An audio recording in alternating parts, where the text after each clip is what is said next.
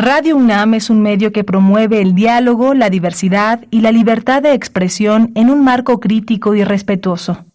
Los comentarios expresados a lo largo de su programación reflejan la opinión de quien los emite, mas no de la radiodifusora.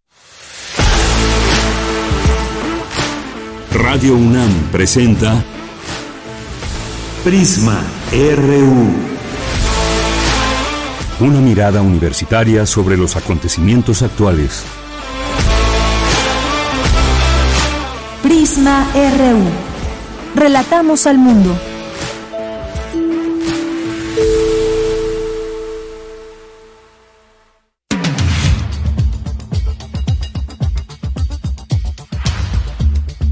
¿Qué tal? Muy buenas tardes y gracias por acompañarnos en esta tarde, una tarde soleada, se eh, hablaba de un frente frío, el cual pues no, no se ha resentido, por lo menos aquí en la Ciudad de México. Eh, hemos estado en una temperatura que oscila hasta los 20 grados, en este momento hasta 22, dependiendo la zona, pero aquí 22, 22 grados, un día soleado. Es la una con cinco minutos, hoy miércoles 3 de enero del año 2024. Ya en 2024 habremos de cambiar eh, ya nuestro chip, no quedarnos en el 2023, ya hemos llegado a este año 2024. Eh, que para muchas personas eh, los números, todo este tema de la numerología tiene, tiene mucho que ver en ocasiones con todo el tema de los ciclos. Pero bueno, ya estamos aquí con mucho gusto. Yo soy de Yanira Morán y a nombre de todo el equipo les saludo. les presento también pues los temas que tendremos hoy, que abordaremos hoy aquí en Prisma RU. La agenda social sobre educación, desarrollo social, cultura de paz en el mundo. Vamos a platicar con Samuel Delgado Cedillo. Él es el presidente global de la Organización Mundial por la Paz desde 2018 y nos gusta hablar de la paz y hablamos en este mundo que tiene distintos conflictos y que este año comenzó también con, con varios conflictos o la continuación de varios de ellos. ¿Cómo construimos la paz? ¿Qué se debe de tomar en cuenta en este que es un proceso para llegar a ella? Vamos a hablar con él de estos temas. Eh, después, el panorama electoral 2024. ¿Qué viene para el 2024? En el aspecto de las elecciones. Vamos a elegir presidente, presidenta para México, el sucesor o sucesora de el presidente López Obrador. También se elegirán aquí las 16 alcaldías en la Ciudad de México, ocho gubernaturas, diputaciones, senadurías, en fin. Vamos a platicar de este escenario con el periodista Ernesto Núñez Albarrán Vamos a tener también otro tema, economía. ¿Qué hay con la economía? ¿Cómo se vislumbra la economía este 2024? Impuestos. ¿Qué se asoma en todo este sentido? Bueno, pues vamos a platicar con el doctor José Ignacio Martínez Cortés. Él es coordinador del Laboratorio de Análisis en Comercio, Economía y Negocios. Con él vamos a platicar de este tema. Y además, si tienen ya preguntas o dudas, comentarios que hacer, lo pueden hacer a través de nuestras redes sociales, arroba PrismaRU en Twitter o X y en Prisma RU en Facebook, así nos encuentran y nos dará muchísimo gusto ahí recibir sus comentarios, de los cuales también está ahí muy pendiente mi compañero Iván Martínez en las redes sociales. Vamos a tener eso en la primera hora. En la segunda vamos a enlazarnos o intentaremos enlazarnos hasta Chiapas, porque siguen o han sido estos días de festejo de los 30 años del zapatismo y mucho se, se tiene que decir, mucho hay que decir y pues obviamente desde una mirada que está desde allá. Eh, eh, comprendiendo y analizando y pues también viviendo este momento para el zapatismo. Así que nos vamos a enlazar también eh, hasta allá con el periodista, el fotógrafo Alejandro Meléndez. Vamos a tener también eh, los temas internacionales esto que dijo el dirigente norcoreano Kim Jong-un que volvió a amenazar o pues con lanzar un ataque nuclear contra Corea del Sur y ordenó acelerar los preparativos militares de cara a una guerra que podría estallar en cualquier momento. Vamos a analizar este discurso que dio o que dijo el dirigente norcoreano Kim Jong-un con el doctor Luis Guacuja, internacionalista eh, y responsable del programa de estudios de la Unión Europea del posgrado de la UNAM.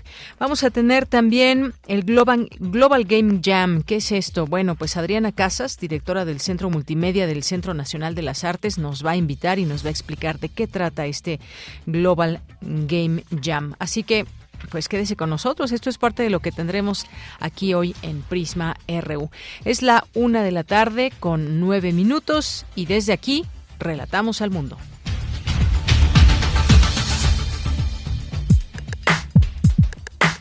Relatamos al mundo. Relatamos al mundo.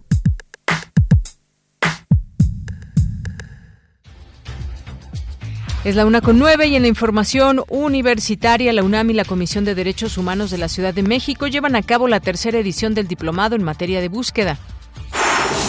Debido a que es un tipo de volcán conocido como estrato volcán, el el Tancítaro en Michoacán se clasifica como inactivo, a pesar de que no se encuentra en un estado verdaderamente inerte.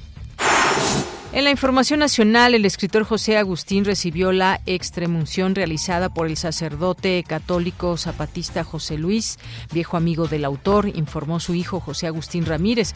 En una publicación en sus redes sociales escribió, mi padre ha dicho, con esto ya mi trabajo aquí se va terminando. Rosa Isela Rodríguez, secretaria de Seguridad y Protección Ciudadana, informó que el plagio de 31 migrantes o el secuestro de 31 migrantes en Reynosa podría estar relacionado con extorsiones. Dio a conocer que se instaló una mesa especial encabezada por el gobernador Américo Villarreal. Se identifican personas de varias nacionalidades, eh, venezolanos, ecuatorianos, hondureños, colombianos y mexicanos. La Fiscalía del Estado de Tamaulipas está encabezando la investigación con el apoyo del Gobierno de México. Eh, en conjunto con autoridades de la Secretaría de la Defensa, de la Guardia Nacional, de la Secretaría de Marina, también está la Secretaría de Seguridad en el apoyo. Ahora mismo se está desarrollando la mesa estatal de paz y seguridad encabezada por el gobernador Américo Villarreal para encontrar rápidamente a las personas que están eh, siendo buscadas y que son víctimas de este delito. Bien, ahí la voz de la secretaria Rosa Isela Rodríguez al respecto de este tema y las nacionalidades de los migrantes secuestrados. Por su parte, el presidente Andrés Manuel López Obrador indicó que se está reforzando la vigilancia para localizar a los migrantes. No sabemos, no podemos adelantar nada, pero sí hay extorsión a familiares que les hablan, en algunos casos es porque ya los migrantes consiguieron sus visas, se está reforzando la búsqueda con elementos de la Guardia Nacional y de la Secretaría de la Defensa, muchos más elementos. Y helicópteros, todo que se necesite para apoyar. En otro tema, la Secretaría de Seguridad Ciudadana de la Ciudad de México implementará en las 16 alcaldías el operativo Día de Reyes con la finalidad de salvaguardar la integridad física y patrimonial de las personas que adquieren juguetes, ropa, calzado o equipo tecnológico para esta festividad. Y en los temas internacionales, Irán decretó un día de luto nacional después de que dos bombas estallaran en medio de una multitud, provocando al menos 103 muertos y más de 200 heridos durante una ceremonia para conmemorar el aniversario de la muerte del general Qasem Soleimani. Y en Inglaterra, la huelga de seis días de los médicos internistas es histórica porque es la más larga desde la creación del Servicio Nacional de Salud en 1948. Piden un incremento salarial de 35%. El gobierno solo ofrece un 3% más el 8.8% que ya está pactado. Hoy en la UNAM, ¿qué hacer? ¿Qué escuchar? ¿Y a dónde ir? Si estás buscando algo que ver en Internet, te recomendamos el video ¿Qué sabemos del movimiento zapatista?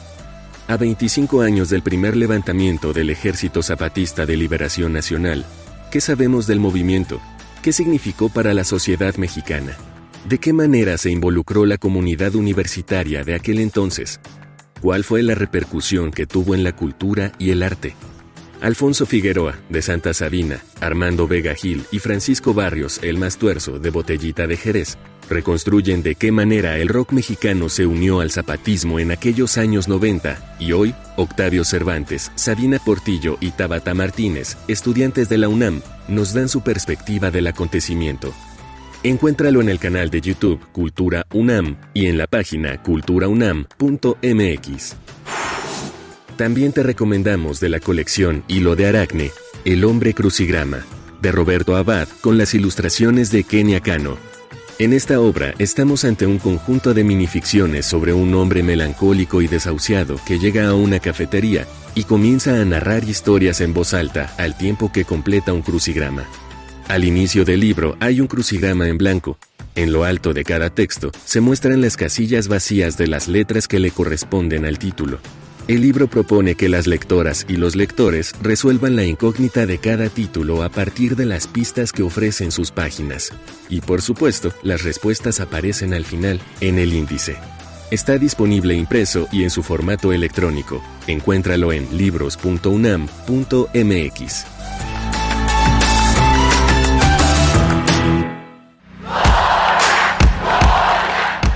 Campus RU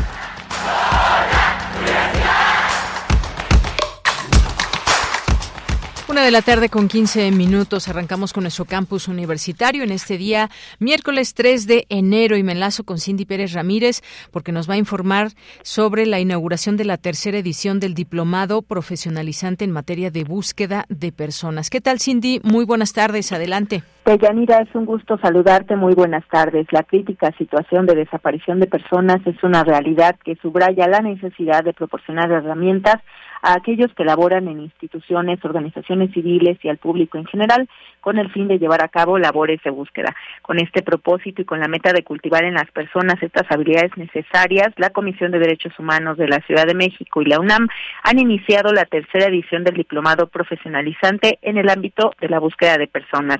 La directora del Instituto de Investigaciones Jurídicas de la UNAM, Mónica González Contró, consideró que el diplomado responde a una necesidad urgente de la sociedad mexicana en esta materia. Es un tema que a pesar de llevar algunos años, pues es una agenda emergente. Tenemos eh, pocos años de estar construyendo los estándares en, en materia de búsqueda de personas y por ello la colaboración entre eh, el organismo público de la Ciudad de México encargado de garantizar, respetar y promover los derechos humanos y dos instituciones que tienen también esta perspectiva de la Universidad Nacional Autónoma de México, la Universidad Pública, que debe responder también pues a la, eh, a la problemática nacional y contribuir a la búsqueda de soluciones. En tanto, la directora ejecutiva de Educación en Derechos Humanos de la Comisión de Derechos Humanos de la Ciudad de México, Laura Montalvo Díaz, Destacó que el curso tiene como eje transversal el derecho de toda persona a ser buscada y los enfoques de derechos humanos, género diferencial, interseccional y psicosocial. Teniendo como eje transversal el derecho de toda persona a ser buscada y los enfoques de derechos humanos, de género, diferencial, interseccional y el psicosocial. El diplomado se compone de cuatro módulos en los que se combinan diversas teorías y enfoques con la realización de prácticas que buscan desarrollar en las personas participantes nuevos recursos, herramientas, habilidades y estrategias que les permitan un mejor abordaje de las temáticas. De Yanira cabe señalar que los jóvenes representan 42.4% de las personas que se encuentran como desaparecidas o no localizadas en todo el país, sobre todo mujeres entre los 12 y los 16 años y los hombres entre los 17 y los 29 años. Este es mi reporte. Bien, pues muchas gracias, Cindy. Muy buenas tardes. Muy buenas tardes. Un tema importantísimo, por supuesto, todo este tema de la búsqueda de personas, eh, las bases de datos y todo lo que conlleva también en este sentido del cual el, bueno de este tema que seguiremos hablando. Vamos ahora con Emiliano Tobar, la prevención emocional como recurso para prevenir adicciones. Nos preparó el siguiente trabajo. La mejor forma que yo he visto, que yo he encontrado para prevenir una adicción es desde la familia Primer comentario por parte de Héctor Plasencia, especialista en consejería en adicciones. El consumo de sustancias psicoactivas es un tema de salud pública. Según la última encuesta nacional de consumo de drogas, alcohol y tabaco 2016-2017, 8.7 millones de personas consumieron por lo menos una vez en su vida drogas ilícitas, siendo la edad promedio de consumo a los 17 años. Sin embargo, varios artículos de la Revista Internacional de Investigación en Adicciones hablan sobre consumos cada vez más elevados en jóvenes de entre 12 y 17 años de edad. Muchas de las adicciones se desarrollan por el ámbito social, por la familia. Eh, si en la familia hay adicciones, esta persona tiene, este niño joven, tiene grandes este, posibilidades de ser un adicto. Las familias contribuyen mucho a que los niños, niños sobre todo, empiecen a desarrollar una adicción. ¿Y en qué niños se presenta más? En, la, en los niños en donde los papás tienen un divorcio o tienen una separación. Héctor Plasencia, especialista en consejería en adicciones, indica que la personalidad de una persona adicta o que puede ser adicta es desafiante, manipuladora e incluso a veces violenta. Es más la conducta que la sustancia. Puede tener todo el niño o no puede tener nada en cuestión este, material, en, en casa, y no depende de eso si tiene o no tiene, sino depende del estado emocional en el cual se va desarrollando desde su, desde su niñez en su casa. Cada sustancia tiene sus propios efectos particulares en el usuario que la consume. Sin embargo, según Héctor Plasencia, la actitud de una persona adicta siempre va a ser la misma. Por este motivo, es importante prevenir desde edades tempranas con acercamientos emocionales positivos conductas que perjudiquen el bienestar emocional. Bien, pues gracias Emiliano Tobar por esta información y vamos ahora, les invitamos a escuchar esta segunda entrega de nuestro resumen anual. Adelante. Resumen anual 2023. Radio UNAM. Abril. Entran en vigor modificaciones a la legislación universitaria para fortalecer la integridad y honestidad académicas. La Universidad Nacional puede ya anular exámenes, títulos y grados de alumnos y alumnas que no hayan cumplido a cabalidad los requerimientos para hacerse merecedores de los mismos. La reforma a la legislación incluye a egresados. El espacio escultórico de Ciudad Universitaria ha sido definido como una obra monumental y transitable que permite pensar desde lo formal una diferente lectura de la escultura en México. Quienes lo visitan experimentan las diversas sensaciones que genera esta propuesta artística ubicada en la Reserva Ecológica de la UNAM, al sur de la Ciudad de México se realiza en nuestra casa de estudios el Coloquio Internacional de Primavera, La Humanidad Amenazada. ¿Quién se hace cargo del futuro? El objetivo es abrir un espacio horizontal, colaborativo, plural y multidisciplinario para impulsar una reflexión colectiva en torno a las grandes y complejas problemáticas globales. Mayo integran en una plataforma información sobre el envejecimiento en México. Se trata de un sistema de monitoreo para contribuir al diseño de política pública. Es resultado del esfuerzo multidisciplinario e interinstitucional en el cual participó el Instituto de Geografía. Con el fin de facilitar la investigación sobre la educación superior en México, la Dirección General de Evaluación Institucional de la UNAM desarrolló una nueva versión del explorador de datos del Estudio Comparativo de Universidades Mexicanas. Es una plataforma dinámica que contiene información actualizada en docenas de rubros sobre las más de 4.800 instituciones de educación superior y otros organismos que realizan investigación y docencia en el país. Rinde la UNAM homenaje póstumo a don Pablo González Casanova. Fue un gran humanista y científico social, un visionario, un incansable defensor de la igualdad y la democracia y un universitario íntegro y rector excepcional. Don Pablo dedicó su vida personal y académica a reivindicar la justicia, la democracia, la paz, la libertad y los derechos humanos como valores que siempre rigieron su actuar. Gracias a sus conocimientos y formación como abogado, historiador y sociólogo, pudo construir un pensamiento crítico y riguroso y un innovador. Ese pensador sin miedo que efectivamente fue don Pablo, con una gran sensibilidad progresista y una propuesta de vanguardia siempre valerosa. creó el innovador proyecto del Colegio de Ciencias y Humanidades y el sistema de universidad abierta. Opciones educativas que han crecido exponencialmente y que sin ellas la Universidad Nacional Autónoma de México no sería lo que es hoy en día. Junio presentan la colección La década COVID en México. Son 15 títulos que analizan a profundidad, de manera interdisciplinaria, los impactos de la emergencia sanitaria. Las reflexiones están llamadas a constituirse en referente para la toma de decisiones ante eventuales emergencias. Ojalá que de generación en generación se transmitan las enseñanzas positivas de la pandemia, que de entre todos los recuerdos pervivan las experiencias que nos hicieron más sensibles, más solidarios, más humanos, que nunca olvidemos que la UNAM no se detuvo y se mostró siempre como la Universidad de la Nación. La universidad abre un nuevo centro de estudios mexicanos en Cuba, ubicada en las instalaciones de la Universidad de La Habana. La nueva sede tendrá, entre otras tareas, impulsar la cooperación y el intercambio académico con instituciones de educación superior de la isla, así como con los institutos de investigación. Presenta la UNAM la cartilla de buenas prácticas enfocadas a poblaciones LGBTIQ. Es una herramienta para conocer y aprender acerca de las identidades sexogenéricas disidentes, así como para promover cambios culturales encaminados a lograr la igualdad y la inclusión. Resumen Anual 2023. Radio UNAM. Prisma RU. Relatamos al mundo.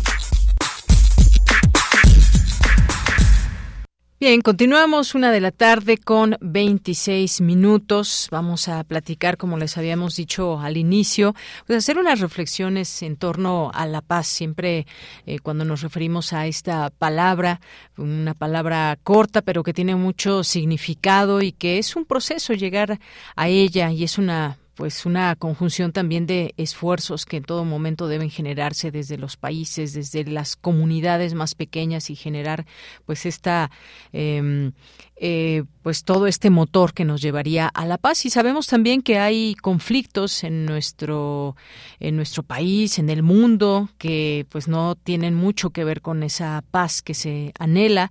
Pero cómo cómo ir construyéndola hablemos de este tema eh, porque hay pues mm, digamos que muchas veces organizaciones asociaciones que unen esfuerzos por la paz. Y vamos a platicar sobre una de ellas que es la organización Mundial por la Paz, es un organismo internacional.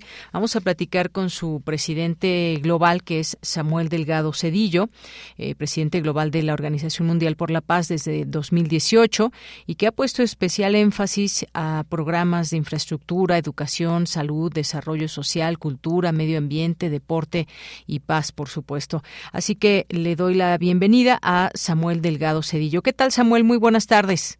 Hola, Bellanera, buenas tardes. Buenas tardes a ti y a todo el auditorio que nos escucha ahí en Radio UNAM.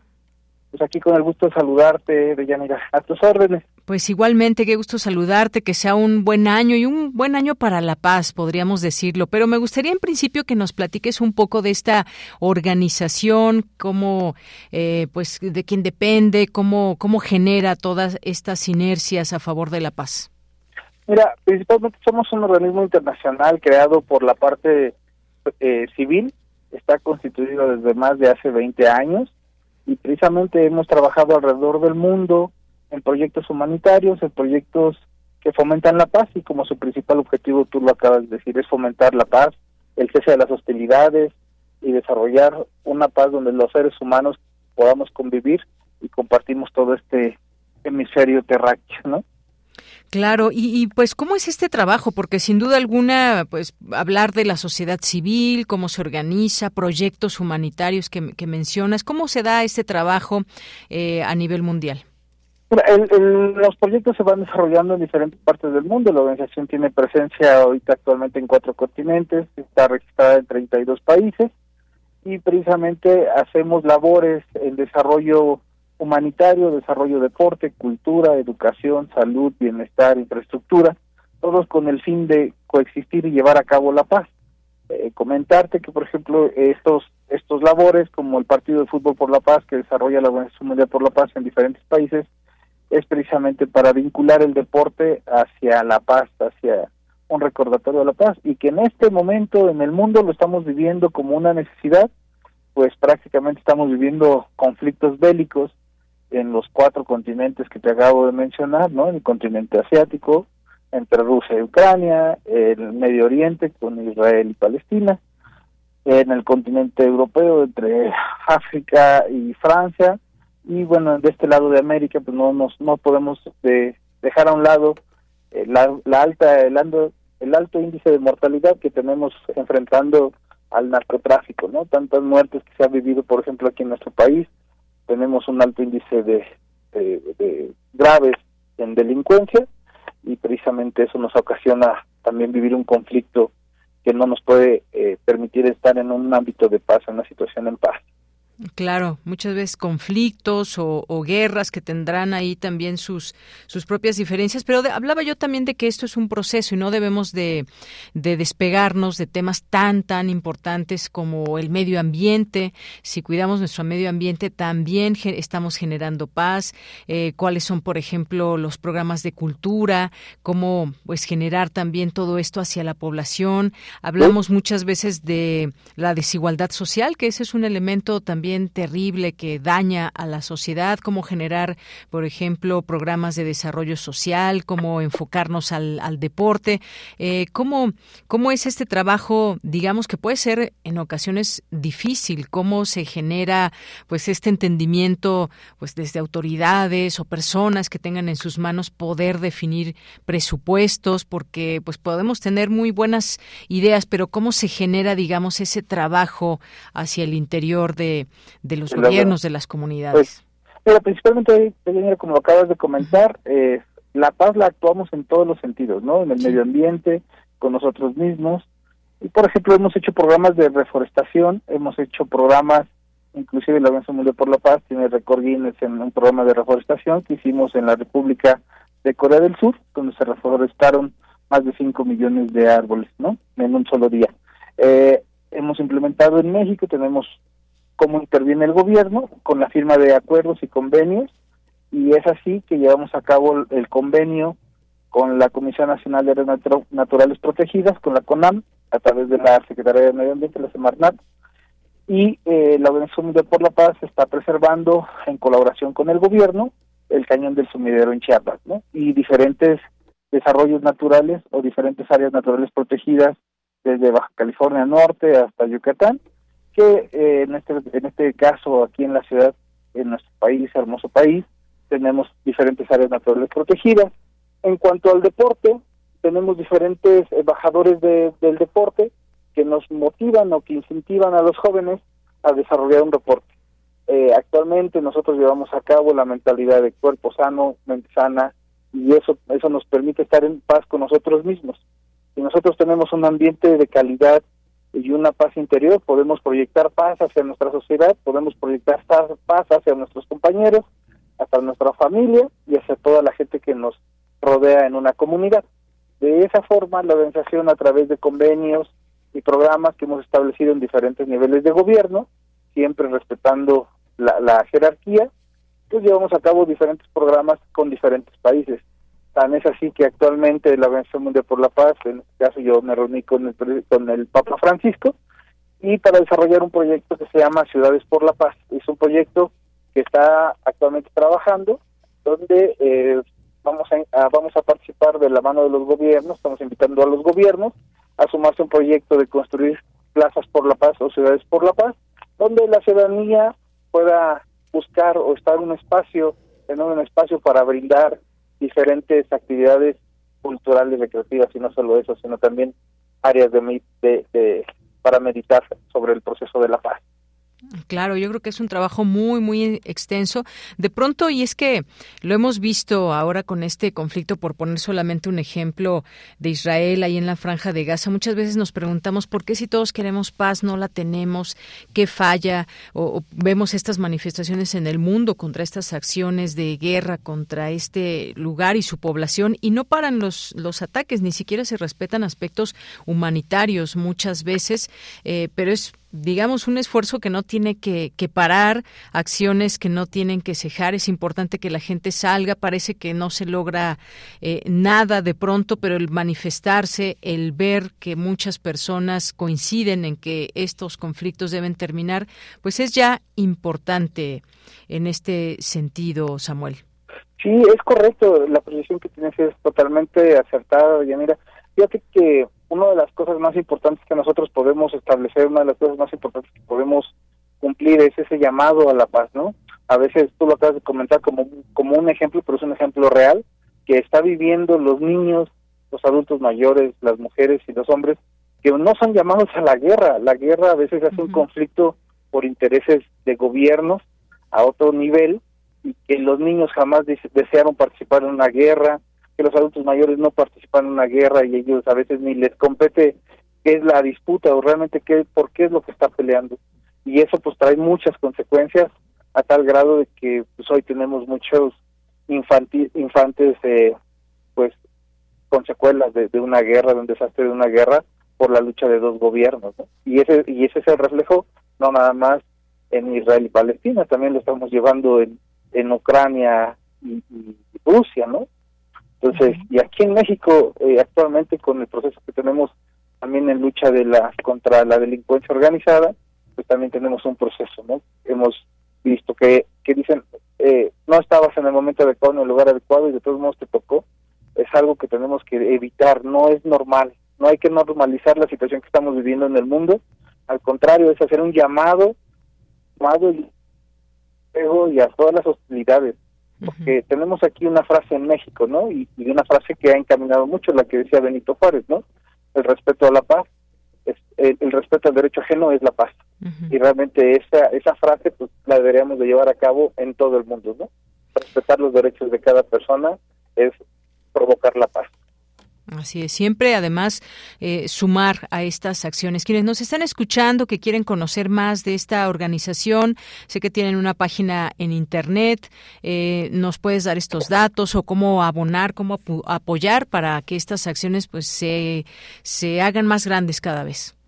Claro, de hecho les hago una cordial invitación a todos los que están escuchando que nos sigan a través de nuestras redes sociales, que es ompp.org, en Facebook, Organización Mundial por la Paz, en, nuestra página de internet wfp-medio-ompp.org.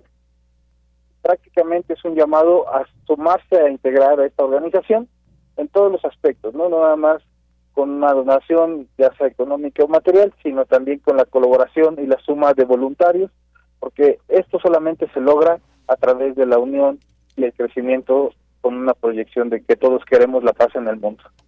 Claro, ese tema de los voluntarios siempre importante, muchas organizaciones se nutren de ello y pues justamente de estas voluntades que se deben de sumar para generar eh, acciones hacia la paz. Pues eh, Samuel Delgado Cedillo, muchas gracias por estar aquí, por platicarnos de esta Organización Mundial por la Paz. No sé si deseas agregar algo más. Pues simplemente que recordemos todos que la paz es un derecho que todos merecemos que la busquemos nosotros mismos en nuestro interior y que si estamos en paz con nosotros mismos vamos a poder ofrecerle paz a la persona que tengamos al lado, al compañero de trabajo que tengamos al lado, compañera de trabajo y a todas las personas que nos rodean vamos a poder regalarles una sonrisa. Una sonrisa no tiene precio y alegra el alma de las personas.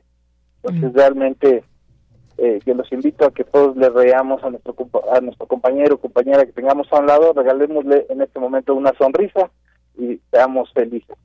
Muy bien. Bueno, pues Samuel Delgado Cedillo, muchas gracias por estar aquí y platicarnos de esta Organización Mundial de la Paz. Ahí dejamos esta página para que también la gente la conozca y pueda sumar esfuerzos. Muchas gracias y buenas tardes. Gracias, a todos ustedes. Muchas gracias. Hasta luego. Samuel Delgado Cedillo, presidente global de la Organización Mundial por la Paz desde 2018. Ahí con todos estos programas que pueden conocer a través de su página. Una con 38. Continuamos. Tu opinión es muy importante.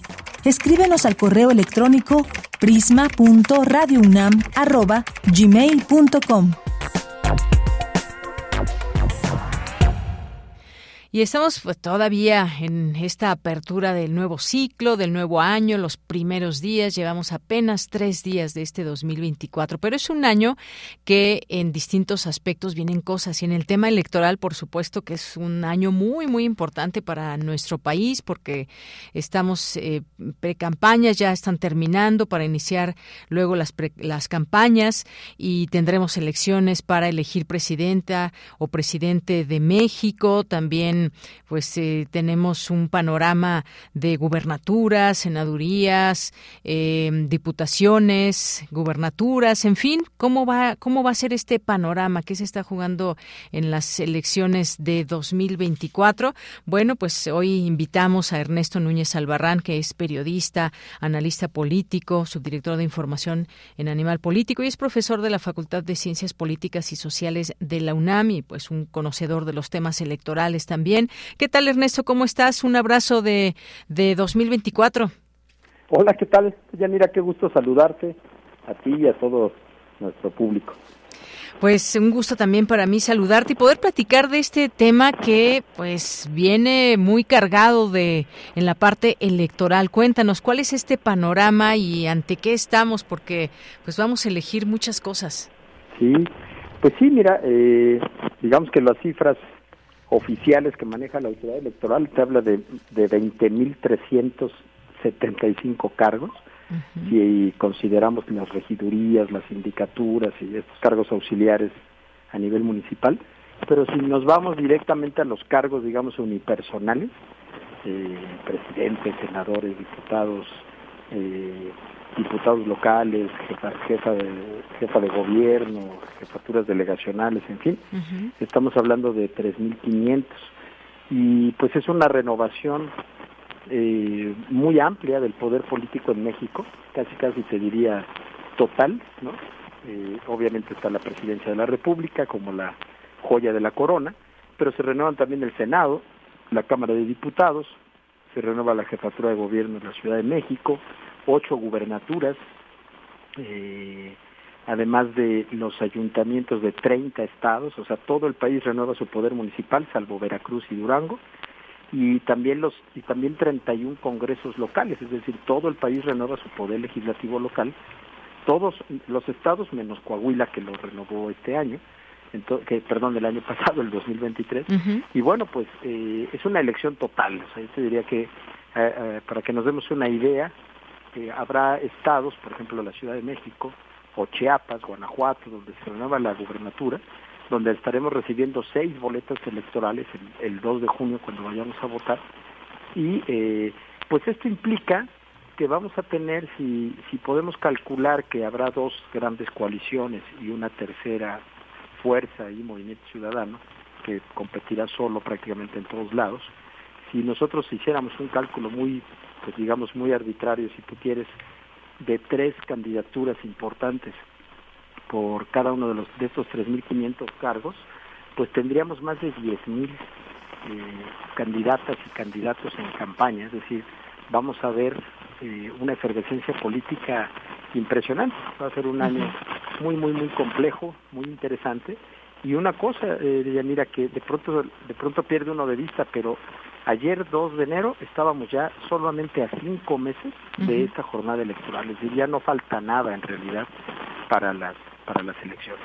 Exacto, es en este sexto mes del 2 de junio que se van a llevar a cabo estas elecciones y que, pues sí, como bien dices, muchas cosas están en juego, que nos ponemos a reflexionar un poco qué tan competida va a ser esta elección. Digo, todas son competidas, pero me parece que este, este año pues se tendrá que elegir entre la continuidad de un proyecto o el romper con ese proyecto. Falta todavía pues eh, saber si Movimiento Ciudadano a quién va eh, pues a elegir para que cumpla esta posibilidad de tener un candidato o una candidata está también pues la importancia de la democracia que siempre nos ronda por la cabeza qué tan importante es para un país la, la democracia eh, aún con todas estas divisiones que puede haber en la parte política pero sin duda creo que se debe privilegiar en este sentido la democracia y lo que significa ella misma misma, la participación del INE en este caso, que cumplan, por ejemplo, los candidatos, las candidatas, las reglas del juego. Es, es, es complejo, digamos, pero importante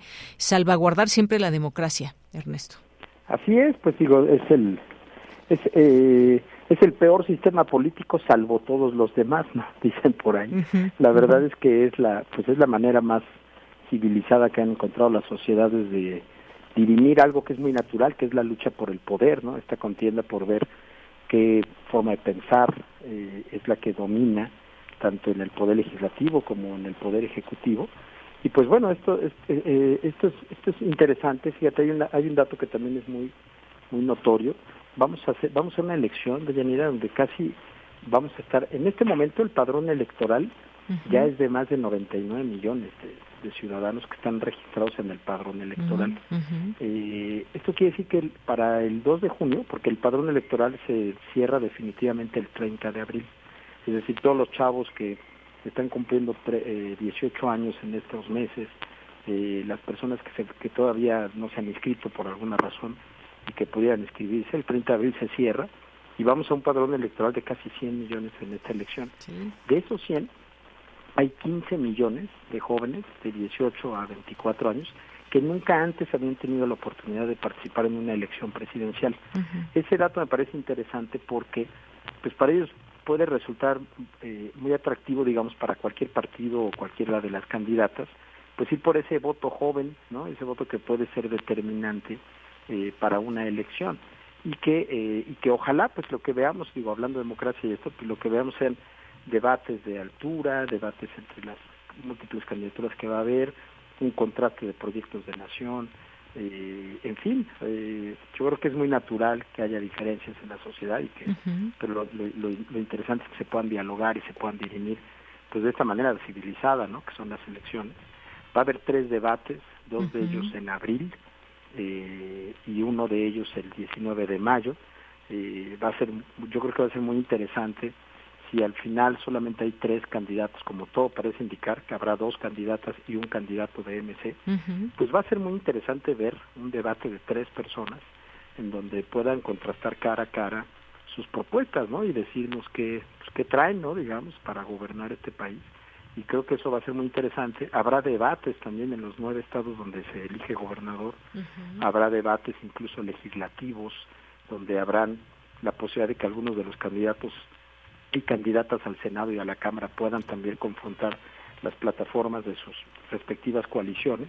Y bueno, creo que en este 2024 pues vamos a una elección muy, digamos, muy de dos opciones, ¿no? Está, eh, eh, al final los partidos políticos se aliaron tres, eh, digamos, Morena, el, el, Verde y PT, y del otro lado el PRI, PAN y el PRD, y pues es una elección, digamos, de dos polos muy marcados, con esta tercera opción que creo que se ha desdibujado, dado que pues, ni siquiera sí. ha logrado poner un candidato a estas alturas. Uh -huh. Entonces, me parece que va a ser una elección en donde vamos a poder contrastar muy claramente dos proyectos muy claros, muy específicos de, de país. ¿no?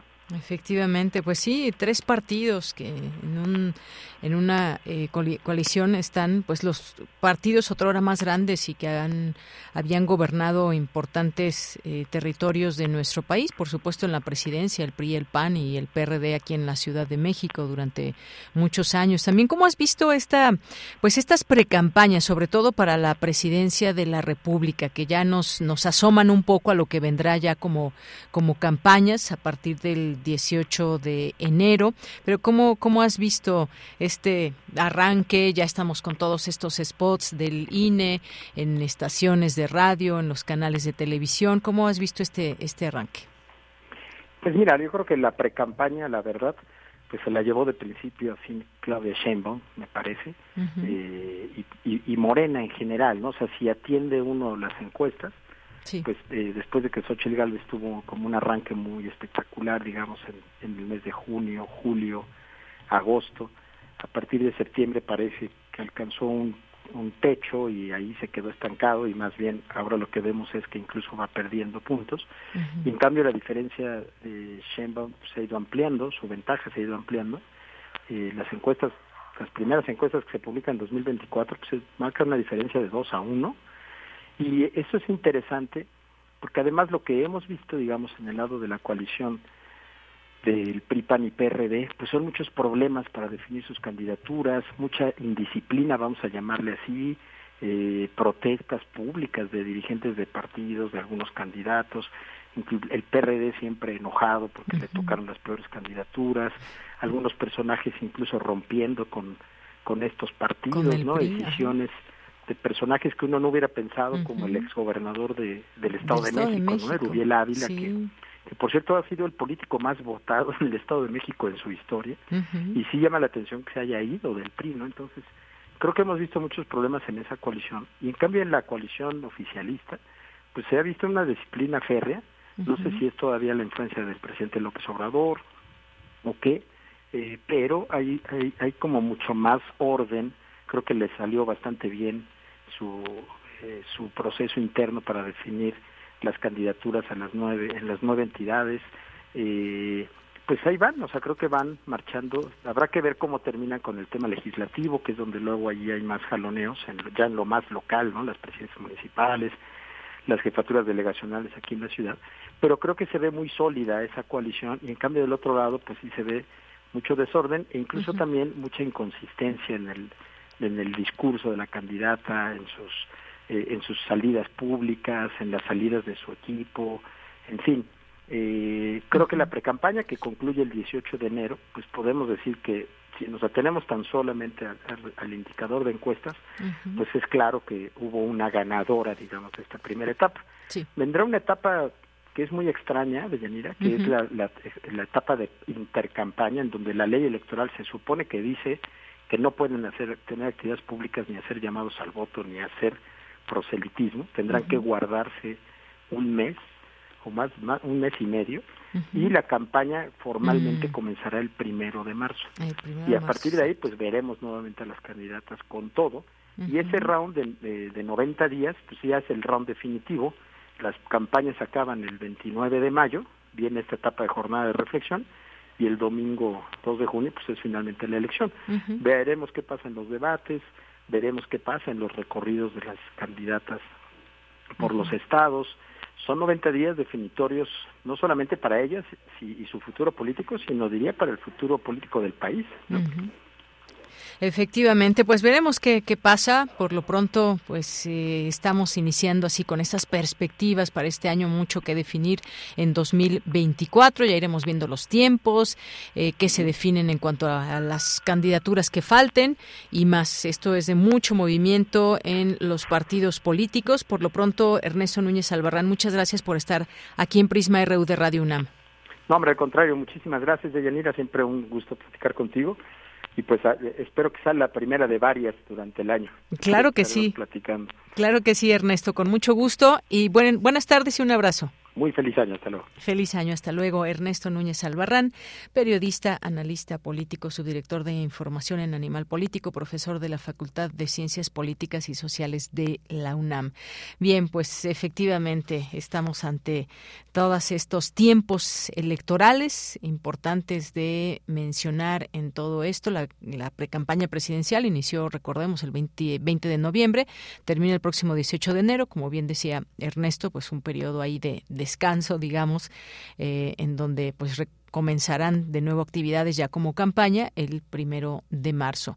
Mucho que está en disputa y sobre todo también me parece, ahora que pues comentaba esto con, con Ernesto de la democracia, pues analizar bien entre discursos, propuestas y demás, que ya tenemos ahí un montón de, de spots que nos van dando pauta de muchas, de muchas cosas. Bien, pues continuamos. Queremos escuchar tu voz. Síguenos en nuestras redes sociales. En Facebook como Prisma RU y en Twitter como arroba PrismaRU. Bien, hablemos ahora de un tema también muy importante. Siempre que comienza un año, pues se abre un nuevo ciclo y demás, y nos preguntamos a ver qué va a subir o cómo están los precios y demás. Y luego del supuesto, esta falsa noticia que lanzó por ahí un medio de comunicación del gasolinazo y demás, pues bueno, no hubo, no hubo tal, no llegó casi a 30 pesos la gasolina, como se dijo. Pero ¿qué pasa con otros, eh, con impuestos, por ejemplo, en refrescos, en cigarros? ¿Cómo vemos esta perspectiva? Para hablar del tema Ya tenemos en la línea telefónica al doctor José Ignacio Martínez Cortés, el es coordinador del Laboratorio de Análisis en Comercio, Economía y Negocios, profesor del Centro de Relaciones Internacionales de la UNAM. Bien, pues bienvenido, doctor José Ignacio Martínez Cortés. Recibe un abrazo de este año. Muchos éxitos en 2024. Muchas gracias, doña Igualmente un abrazo para usted y al amable auditorio. Pues gracias, doctor, por estar aquí con este equipo de Prisma RU. Pues, ¿qué hay que decir en torno a pues la, economía, impuestos? ¿Qué se prevé para este 2024? ¿Cómo arrancamos? Sí, este, como bien se mencionaba sobre esta falsa noticia que se propagó el día de ayer sobre que la gasolina estaba a 29, 30 pesos, pues, no, no, no es no es así. Esto, de Yanira, es muy importante destacar que sale publicado en el diario oficial del 22 de diciembre recién pasado, los tabuladores de un impuesto que este, se denomina el impuesto especial sobre producción y servicios, el famoso IEPS, y ahí cada año salen los tabuladores, y esos son tabuladores, eh, no es un impuesto generalizado como es el caso del IVA, por ejemplo, es sí, este, en torno a diversas actividades y servicios de la economía. Por ejemplo, para la gasolina, la gasolina magna, eh, hubo un incremento de 25 centavos no fue un incremento de este 5.92 pesos, sino que eh, pasó la gasolina magna de 5.92 ¿sí? a 6.17 pesos, hubo un incremento de 25 centavos. La gasolina eh, eh, premium eh, tuvo un incremento también de este 25 centavos y en este caso pasa de 4.99 a 5.21. Eh, en este caso fue de 22 centavos el, el, el, el, aumento. Y esto es muy importante destacar de Llanera porque cada viernes, este próximo viernes va a ser el caso, la Secretaría de eh, Hacienda publica el impuesto especial que tendríamos que pagar la semana siguiente. Eh, del año pasado, por ejemplo, este, 43 semanas tuvimos el subsidio de IEPS, no pagamos IEPS de gasolina. En este caso, lo que tenemos en esta semana, eh, pues quien eh, le ponga gasolina a su auto, a su autotransporte, pues estará pagando la cuota general de, de, de IEPS, que reitero, es de, entre 22 y 25 centavos si es diésel o si es gasolina en sus dos presentaciones. Por otro lado, también tenemos el aumento en cuanto a eh, el tabulador para refrescos, eh, bebidas gaseosas eh, cigarro y, y vinos. Quien adquiera este tipo de bienes, pues estará pagando el tabulador eh, respectivo. Y aquí, por supuesto, como son este, eh, eh productos que tienen un alza eh, cada año, por ejemplo, la cajetilla de tabaco, tabaco rubio, de cigarros en cajetilla, dependiendo de la presentación, si es este, de, de, de, cubierta blanda o, o dura, tienen un incremento entre 12 y 15 pesos. Aquí sí es cuantiosa este, este incremento, pero subrayo, es para un cierto tipo de productos, no es generalizado este aumento para todos los bienes o mercancías que cotidianamente consumimos. Efectivamente, pues son algunas de los de las cosas que se pueden que se pueden mencionar y bueno, este revuelo de pronto siempre cuando empieza enero, pues hay mucha eh, se abre una expectativa de qué va a pasar, cómo viene la economía, cómo suben los precios, la famosa cuesta de enero y también todo este balance que se hace y cómo impacta en la inflación, doctor. Así es, este, de aquí entrando a, la parte de las expectativas económicas, por ejemplo, eh, ahora que usted menciona la parte referente a la inflación, la perspectiva es que eh, la inflación, por lo menos para este primer este, eh, trimestre, vaya a la, a la baja. Eh, tenemos en este momento una inflación eh, generalizada anual de 4.44%. Banco de México señala eh, una inflación en una banda de 3 más menos 1%, es decir, ya sea de 4% o de 2%. Estamos en un margen por arriba de lo que señala el Banco Central. De igual manera, eh, tenemos la parte referente a eh, el, el, tipo de cambio que pues cerramos bien 2023 respecto a la moneda nacional este, con relación a el dólar de lo que llevamos en la jornada al día de hoy estamos a una hora que cierre el mercado cambiario pues tiene el, el peso una ligera depreciación de 0.06 eh, por ciento en este momento se cotiza el peso de 17.04 por por dólar. Cerramos 2023 en 16.93 así que otra otro indicador que tiene buenas este, señales es la inversión la inversión extranjera tenemos un anuncio en cuanto a inversión, eh, eh, en cuanto a proyectos de inversión, del orden de 105 mil millones de dólares hacia el norte, principalmente del país, bajo este concepto de nearshoring, este, en torno a 305 proyectos de inversión, que esperemos que pase a la parte de inversión productiva. Y en el sur sureste del país tenemos un proyecto de inversión del orden de 42 mil millones de, dólares. Eh, esto junto con la línea de crédito del Fondo Monetario Internacional, que esperemos no se utilice, pero está ahí una línea de crédito del orden de 35 mil millones de dólares, este, eh, reservas internacionales del orden de 212 mil millones de, de dólares. Es decir, esta expectativa en cuanto a inversión extranjera, eh, las reservas internacionales, el crecimiento de la macroeconomía auguran, por lo menos para este primer trimestre de 2024, una buena señal para la economía que se traduzca en producción, en ventas y, por supuesto, en empleo generalizado a lo largo ancho del país. Muy bien, bueno, pues este es el panorama.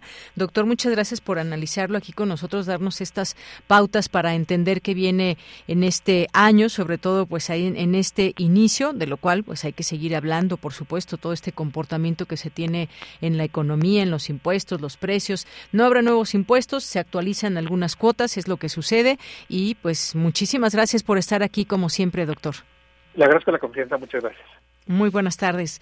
Gracias al doctor José Ignacio Martínez Cortés, coordinador del Laboratorio de Análisis en Comercio, Economía y Negocios, profesor del Centro de Relaciones Internacionales de la UNAM y este panorama que nos da en torno a la economía, los impuestos. Así están las cosas. Y nos vamos al corte, regresamos a la segunda hora de Prisma RU. Tu opinión es muy importante. Escríbenos al correo electrónico prisma.radiounam@gmail.com.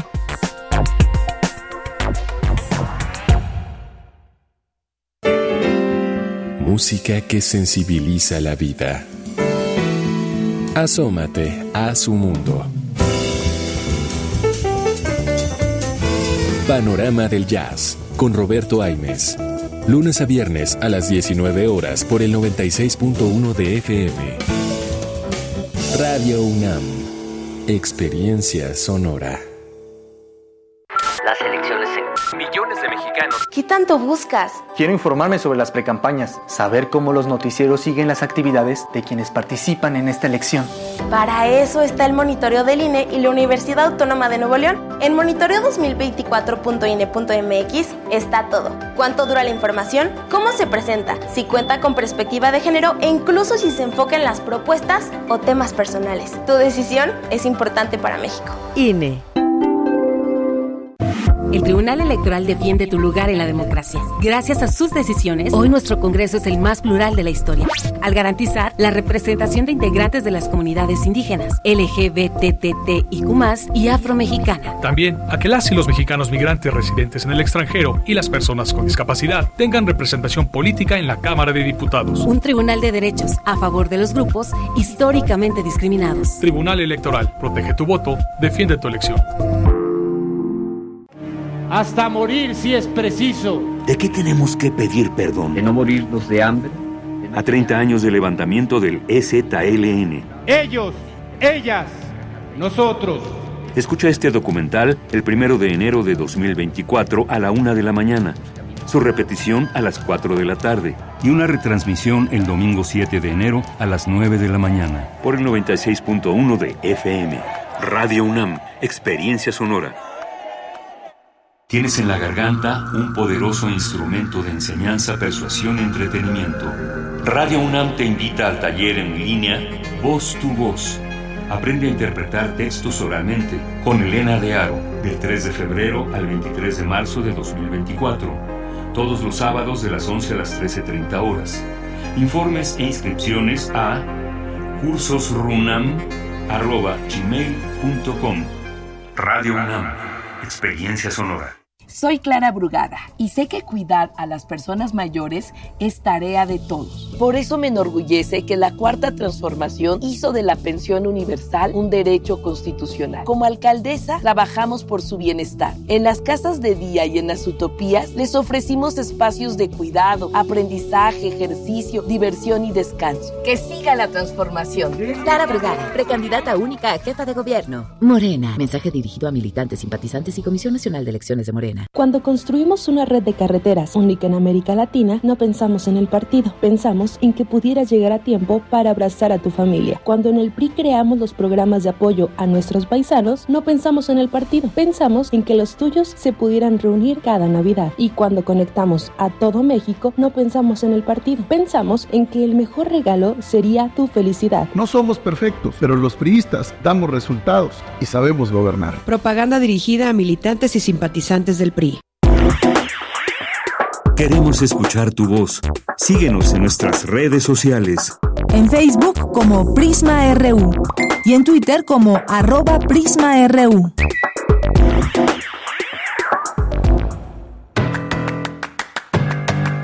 Mañana en la UNAM, ¿qué hacer? ¿Qué escuchar? ¿Y a dónde ir? Te recomendamos la serie Revista de la Universidad, que se transmite los jueves a las 16 horas después del corte informativo. Una coproducción con la Revista de la Universidad. El programa de este jueves 4 de enero se titula EZLN, Las Mujeres Zapatistas. En él, Elvira Liceaga y Carolina Elizabeth Díaz Íñigo, autora del libro La sutileza de la resistencia, Mujeres y emociones contra el despojo en la frontera sur de Chiapas, conversan sobre la ley revolucionaria de mujeres zapatistas y las enseñanzas para quienes vivimos fuera del zapatismo. ¿Conoces el archivo PDA de Poesía en Voz Alta? Este acervo digital es un proyecto que investiga y recopila para consulta pública documentos y archivos sobre la trayectoria del Festival Poesía en Voz Alta. Con este archivo se busca rastrear la historia de este emblemático evento desde su conformación en 1956 como un grupo de teatro vanguardista que estuvo activo hasta 1963 y en la actualidad como un festival anual con sede permanente en Casa del Lago UNAM desde 2005 con un enfoque transdisciplinario que explora lo que significa la poesía hoy en día. Conoce más de este proyecto en casadelago.unam.mx diagonal archivo PVA. Y también, como parte del proyecto Archivo PVA, te invitamos a conocer la experiencia inmersiva digital Frágil, de Sofía Hinojosa. Frágil narra un acontecimiento ficticio de un incendio que termina con el archivo de poesía en voz alta tomando forma en animaciones digitales que lentamente destruyen la información contenida en los documentos resguardados y la página web misma, el fuego se convierte en el vehículo para reflexionar sobre el archivo, sobre el soporte de la historia que decidimos almacenar y la otra historia, la que no se guarda pero que permanece como voz en el viento.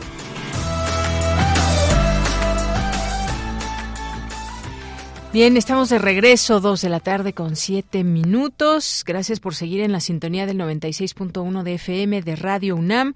Nos pueden escuchar también a través de nuestra página de internet vía streaming en www.radio.unam.mx. Seguimos acompañándoles aquí. Todavía tenemos una hora de información para todas y todos ustedes que nos están escuchando. Gracias por estarse haciendo presentes en nuestras redes sociales en arroba prisma RUNX y Twitter y en Prisma RY en Facebook. Así nos encuentran. Gracias siempre. Es muy grato poder conocer sus comentarios que hagan llegar a este espacio sobre lo que vamos conversando, analizando. Son temas de que pues consideramos de interés para todo nuestro público. Muchos saludos a Gabani, a Leyenda Pop, muchas gracias. Javier Flores nos dice, estas votaciones para las y los ciudadanos tenemos que pensar para nosotros para nuestro bienestar y no ver por un partido político ni caer en sus juegos de que dan despensas o dinero por los votos en nosotros está nuestro bienestar. Gracias, Javier Flores. Pues sí, ser analíticos en todo esto. Yo sé que hay que hay preferencias, quizás partidistas o de qué lado de la política se está o si, si se es de izquierda, de derecha, pero analizar también los discursos, los personajes, también de dónde, vienen, dónde vienen, cuáles son estas propuestas sobre todo y que sean propuestas que pues puedan ser tangibles, nos pueden prometer muchas cosas, pero qué tan tangible es eh, lo que nos dicen. Pero ya estaremos en un periodo intenso en su momento cuando sean las campañas y estará a todo lo que da esto ya tendremos oportunidad de, de seguir hablando de todo ello. Gracias, Javier. Gabani nos dice el pensar que el pensar de la gran mayoría hoy es con que yo tenga paz, no importa si tengo que quitárselo o evitar que alguien la tenga con tal de mantener la mía. Hoy prevalece el egoísmo. Saludos, buen miércoles. Gracias, Y Pues sí, muy cierto, muy cierto todo esto. De pronto no hay esa solidaridad, esa humanidad que debe haber siempre en nuestras acciones eh, que se generan desde pues los núcleos más pequeños hasta los más grandes. Es una reflexión que dejamos justo ahora al inicio de año. Gracias eh, Gabani. Qué tan egoístas somos qué tanto vemos por los demás por nuestra comunidad por nuestro país eh, pensemos en ello detengámonos un poco a pensar en esto. Gracias Javier. También nos dice un gran saludo a todo el equipo de Prisma RU que hace posible tan excelente programa radial así como a Deyanira. Muchas gracias, Javier. Y a todos los radioescuchas, un excelente miércoles, una linda postal del cielo en Valle de Chalco, Estado de México. Pues qué bonito ahí como le llaman a este cielo emborregado cuando hay vientos, por ejemplo, y que se ve muy muy bonito. Muchas gracias, Javier, por compartirnos esta esta postal desde el Valle de Chalco. Gracias.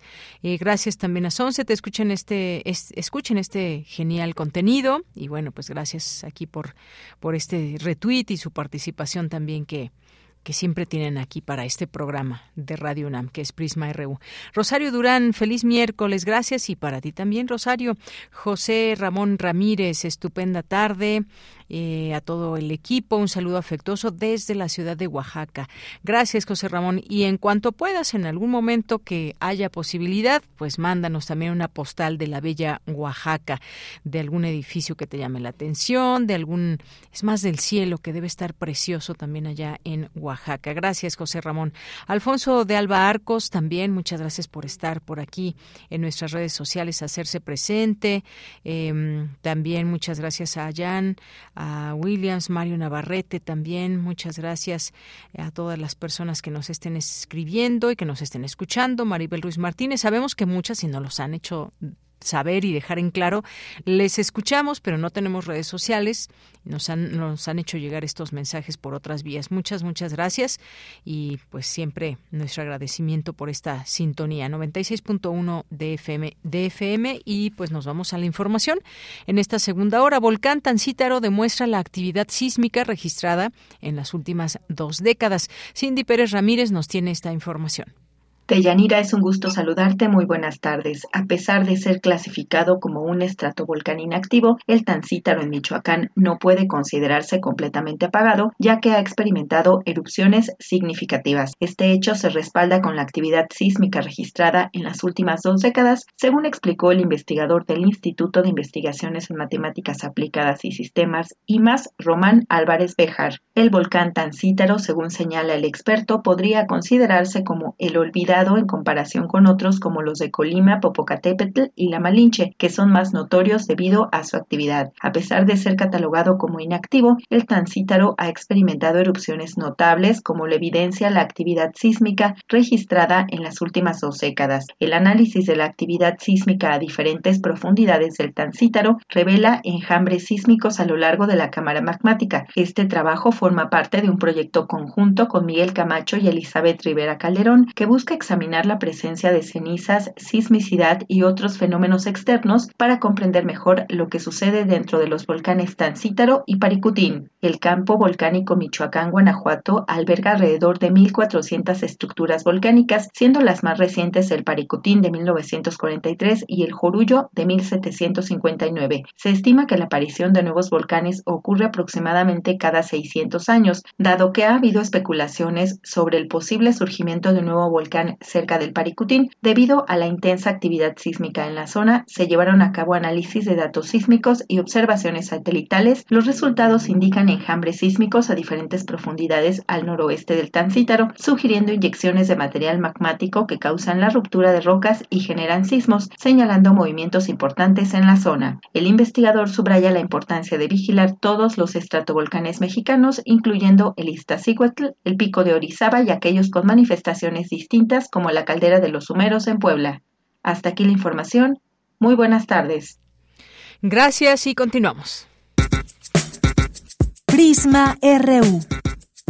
Relatamos al mundo.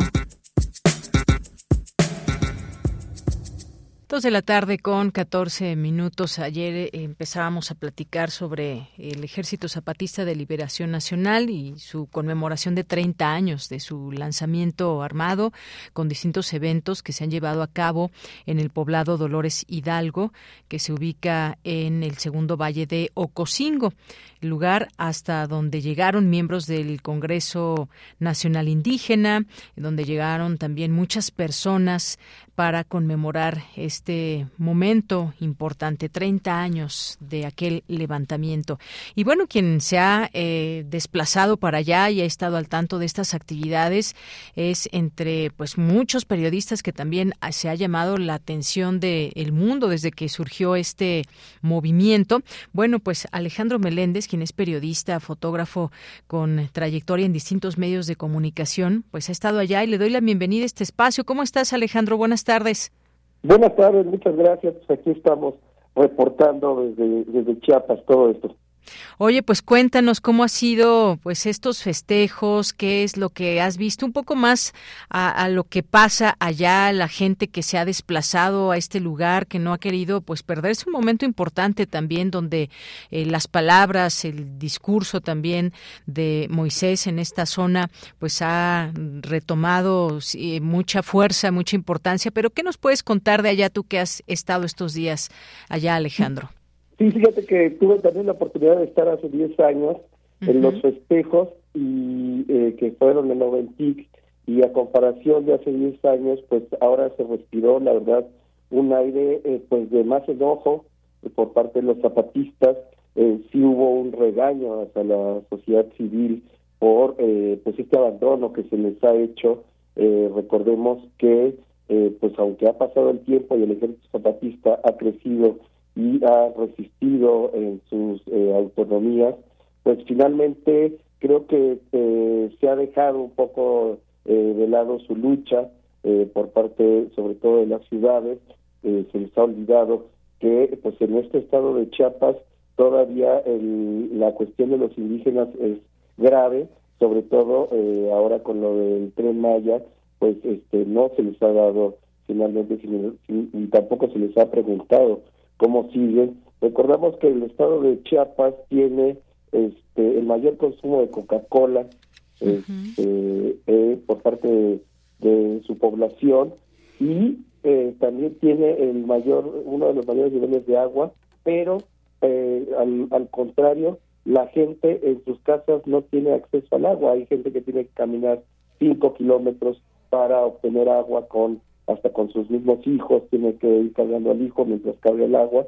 Entonces, estas desigualdades que no seguimos viendo en las ciudades es un poco lo que están manifestando con este enojo, en donde también dijeron, no necesitamos que nos vengan a dar explicaciones o clases cómo está el sistema. Tan sencillo y simple es ver cómo hemos eh, transitado el sistema capitalista. Entonces, eh, finalmente, creo que también llamaron a ya no priorizar tantos ellos, sino realmente llevar estas acciones que te estoy contando, de pues tan siquiera llevar a estos eh, estas poblaciones, a la población en general en Chiapas, a que los indígenas pues puedan tener un acceso sobre todo a cuestiones primarias, a hospitales, a este, al acceso al agua, para que puedan ser considerados dentro de la sociedad, porque seguimos teniendo una discriminación hacia ellos fortísima y creo que no nos damos cuenta eh, los que vivimos en las ciudades de todo lo que sucede en este estado y cómo con este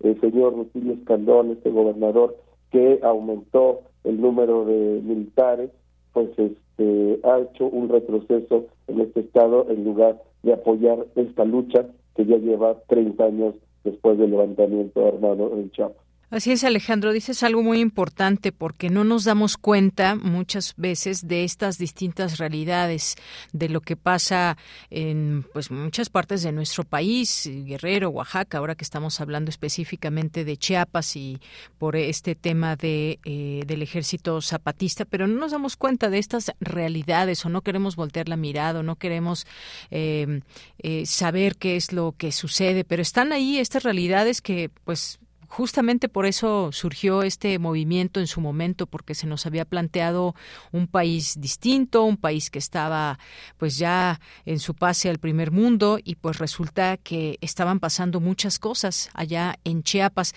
Eh, me gustaría que nos platiques también de toda esta unión que se hace o de mucha gente que va como sociedad civil a apoyar, a enterarse de primera mano de lo que está sucediendo allá, cómo es esta organización, digo, además de que fue un festejo como tal, hubo muchas actividades, pues también es recordarnos todas estas partes que están y que siguen pendientes, más allá de gobernadores que han pasado a lo largo de 30 años, ¿cuál es la situación real de Chiapas? Eso ahí, ahí no, hay, no podemos dejarlo de lado.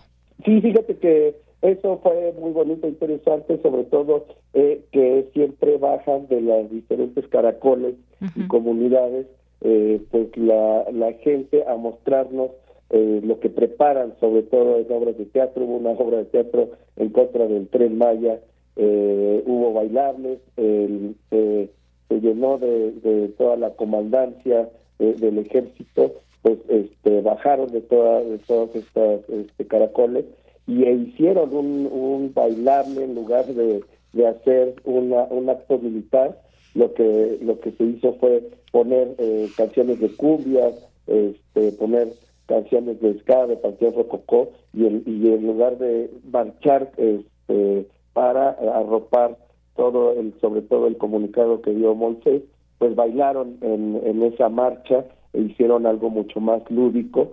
Y bueno, también recordemos que este, pues estos jóvenes eh, que acaban de nacer este, hace 30 años, pues ya son los que están liderando, también ya se habla de, un, de una nueva forma de liderar y de un cambio generacional en las comandancias, está ya eh, vislumbrando todo esto de, que pasen estos jóvenes que nacieron ya en, lugares autónomos, pues a que tomen estas comandancias, este, mujeres, hombres, eh, hay muchas mujeres también, y bueno, el acompañamiento que, que sí fue más bien de, y que es lo que dijeron, vengan a aprender, y ya lo hicieron también desde la escuelita zapatista hace unos años también, eh, de, diferentes partes del país que viene la gente y de diferentes partes del mundo también.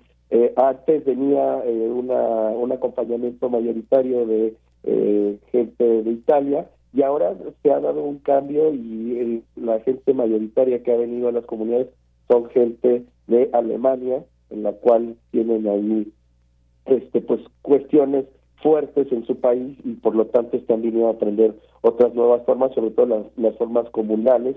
Recordemos que este, pues también dijeron que eh, pues la tierra tiene que ser una tierra comunal, una tierra de nadie, pues que vengan a trabajarla y que no siga este, presentándose el despojo. Entonces vienen un poquito a aprender sobre cómo se, se trabaja sobre la tierra y demás. Y bueno, estuvo también eh, acompañando Juan Villoro, que sigue desde hace mucho tiempo, igual que Ofelia Medina y Daniel Jiménez Cacho, pues bueno, estos este, intelectuales, artistas, este, pues estuvieron acompañando también todo este proceso y pues gente, como te comentaba, también de muchos estados, entonces es importante pues ver cómo se arropa y lo, lo que tú dices, eh, cuando uno viene aquí, pues aprende de las diferentes eh, zonas y donde se está llevando el despojo y que tienen pues estas similitudes que tenemos que hacer un, fuente, un frente amplio porque pues no podemos dejar que siga pasando no solo en el estado de Chiapas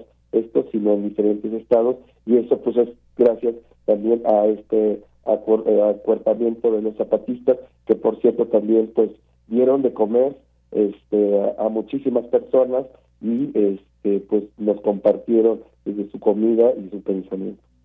Efectivamente, Alejandro, pues toda una experiencia siempre el poder hacer estas eh, coberturas, el poder estar ahí entre estas personas, entre este ejército en un momento pues importante porque ha ido cambiando también. Tenemos ahora pues eh, han, cambiado cosas eh, en el país, han cambiado tiempos, han cambiado momentos, han cambiado acciones, hemos cambiado de presidentes, aunque situaciones que siguen igual como la pobreza. Hablaban también de el subcomandante Moisés de los ausentes, los desaparecidos. Vemos en sus pancartas basta de violencia.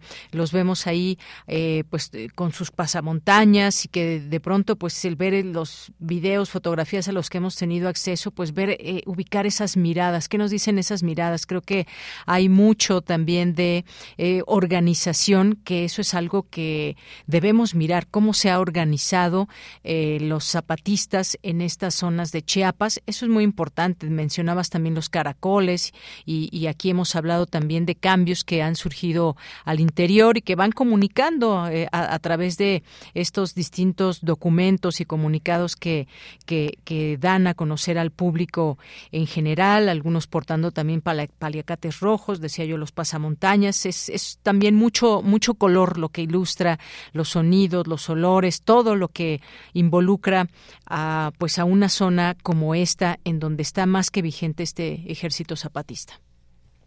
Así es, fíjate que eso es interesantísimo porque en la primera este, fila pusieron justo las sillas con los nombres de cada uno de eh, pues la parte de la sociedad que ha desaparecido, que ha sido asesinada y bueno desde dice desde sus abuelos que ya no están pues todos están ahí, ¿no? Entonces hay que nombrarlos porque han sido parte de este cambio en, México y en el mundo, entonces nombrarlos es muy importante y pues digo que recordar, sobre todo ellos recordar que este pues están aquí, son parte de la sociedad y que tenemos que integrarlos.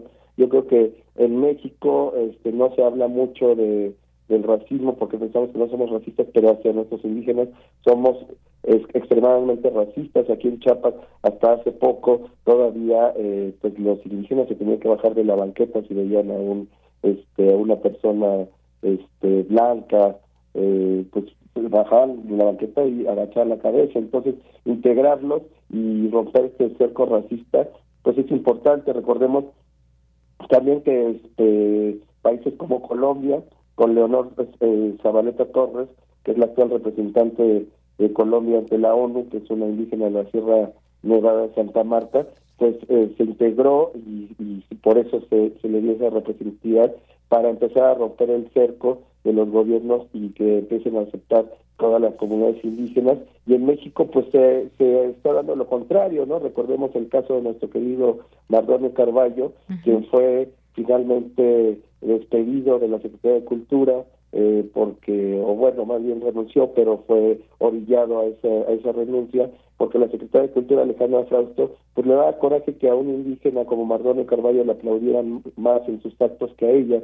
Entonces, pues vemos soterrado esta, este racismo indígena entre, entre nuestros mismos funcionarios que se dicen de izquierda y pues no vemos que eh, sean eh, llevados a los puestos públicos, a, que también estén parte, estén parte de los consejos para que puedan dar su opinión a la clase indígena. Entonces, pues finalmente esto es terrible y tenemos que luchar y tenemos que venir también a escuchar la palabra de ellos, no venirles a dar clases, sino escuchar las palabras de ellos, porque nos tienen mucho que enseñar. Efectivamente. Bueno, pues muchas gracias Alejandro Meléndez. Oye, ya por último, algo que pues también eh, recordemos un personaje en su momento muy importante eh, que pues llevaba esta voz de las distintas personas y todos estos representantes, digamos, visibles, que hay muchos de sus nombres, pero está el subcomandante Marcos y se habla también en los medios de que no estuvo presente. ¿Qué, qué se dice, qué se sabe del subcomandante Marcos? Sí, estuvo presente. Sí. eh, finalmente eh, él estuvo en la parte trasera durante el, cuando habló Moisés, como ya sabemos, pues él vio eh, cuando se transforma en el, en el comandante Galeano, dio el, este, su vocería a Moisés, que es el que habla, entonces él trata de estar siempre atrás. Y al siguiente día estuvo pues viendo las, las participaciones de los compañeros de los actos artísticos que se dieron, ahí se dejó ver ya ante las cámaras y este y pues bueno, él sigue ahí estando, pero un poco ahora detrás y por eso también te decía que lo que también se espera a lo mejor es también un cambio luego en la vocería de Moisés para que vengan este pues nuevas nuevas voces voces a lo mejor más jóvenes. Eso es lo que también se está están discutiendo entre ellos pero bueno es parte del ah, del acompañamiento que siempre van a estar ellos ahí pero que también pues han cedido ya la representación a otros compañeros que eso es muy importante muy bien. Bueno, pues Alejandro Meléndez, muchas gracias por platicarnos parte de lo que has estado presenciando allá en Chiapas en el marco de esta eh, conmemoración de los 30 años del surgimiento del Ejército Zapatista de Liberación Nacional. Muchas gracias y que tengas buen, buena estancia, buen viaje. Muchísimas gracias, Te mando un abrazo gratísimo. Hasta luego. Hasta luego. Muchas gracias, Alejandro Meléndez, periodista, fotógrafo con una gran trayectoria y que nos trae estas, eh, pues esta vivencia que él ha estado pasando allá en Chiapas. Un enlace hasta allá a Chiapas con motivo de estos tres 30, eh, años del EZLN. Bien, pues continuamos. Nos vamos a ir ahora a la información internacional a través de Radio Francia. Relatamos al mundo. Relatamos al mundo.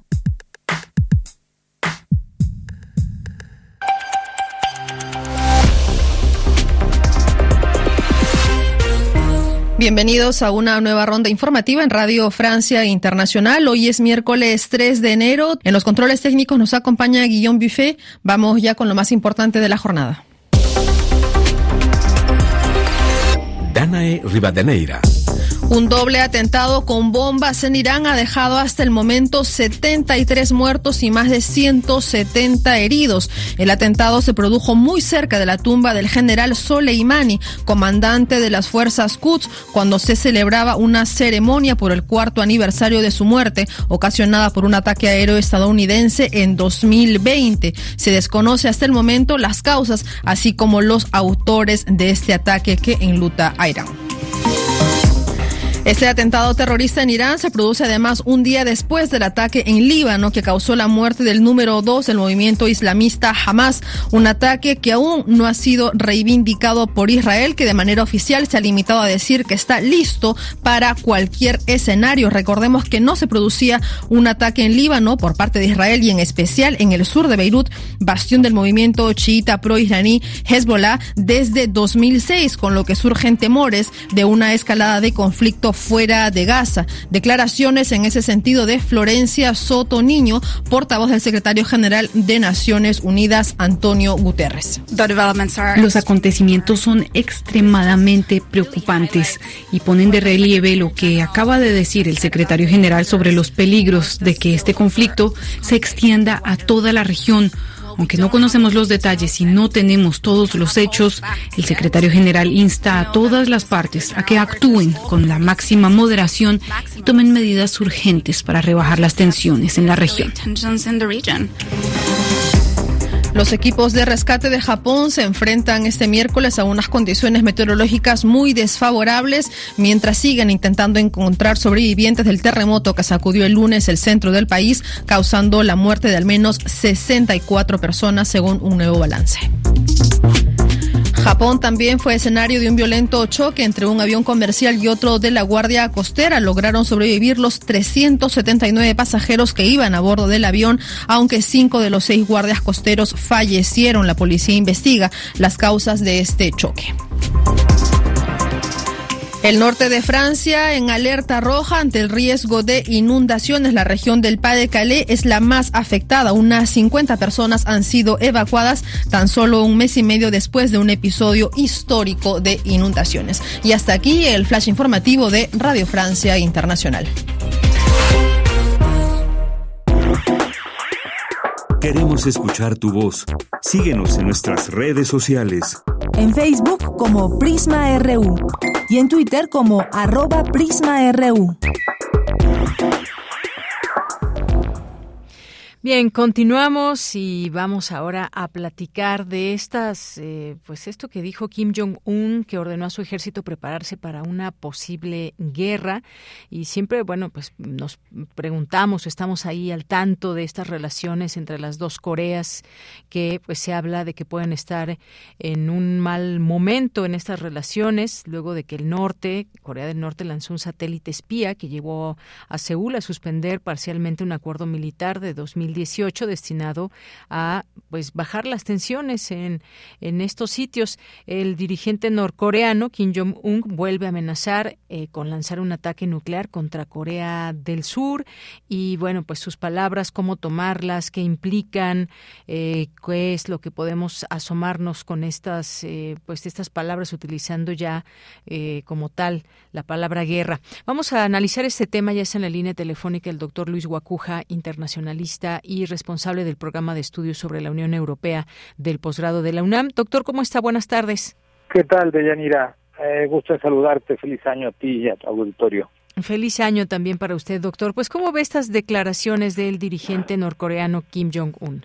Bueno, eh, hay que tomarlas con eh, cierta distancia, pero no dejar de de, eh, de, su, de, de considerarlas, porque es un país que tiene al final armamento nuclear, aunque es, digamos, su, su dimensión de, de, armamento y su fortaleza militar es bastante modesta, bueno, pues eh, estamos acostumbrados a que de cuando en cuando el presidente norcoreano sale a la escena, ya sea por, eh, por hacer ensayos con algunos misiles, ahora también en el año que recién terminó, pues eh, lanzó algunos satélites con la idea de eh, que sean satélites espías y ha tenido esta relación eh, con Rusia en materia de cooperación militar y la cercanía inevitable y la dependencia que tiene Corea del Norte con respecto a China, que es un factor importante a tomar en consideración,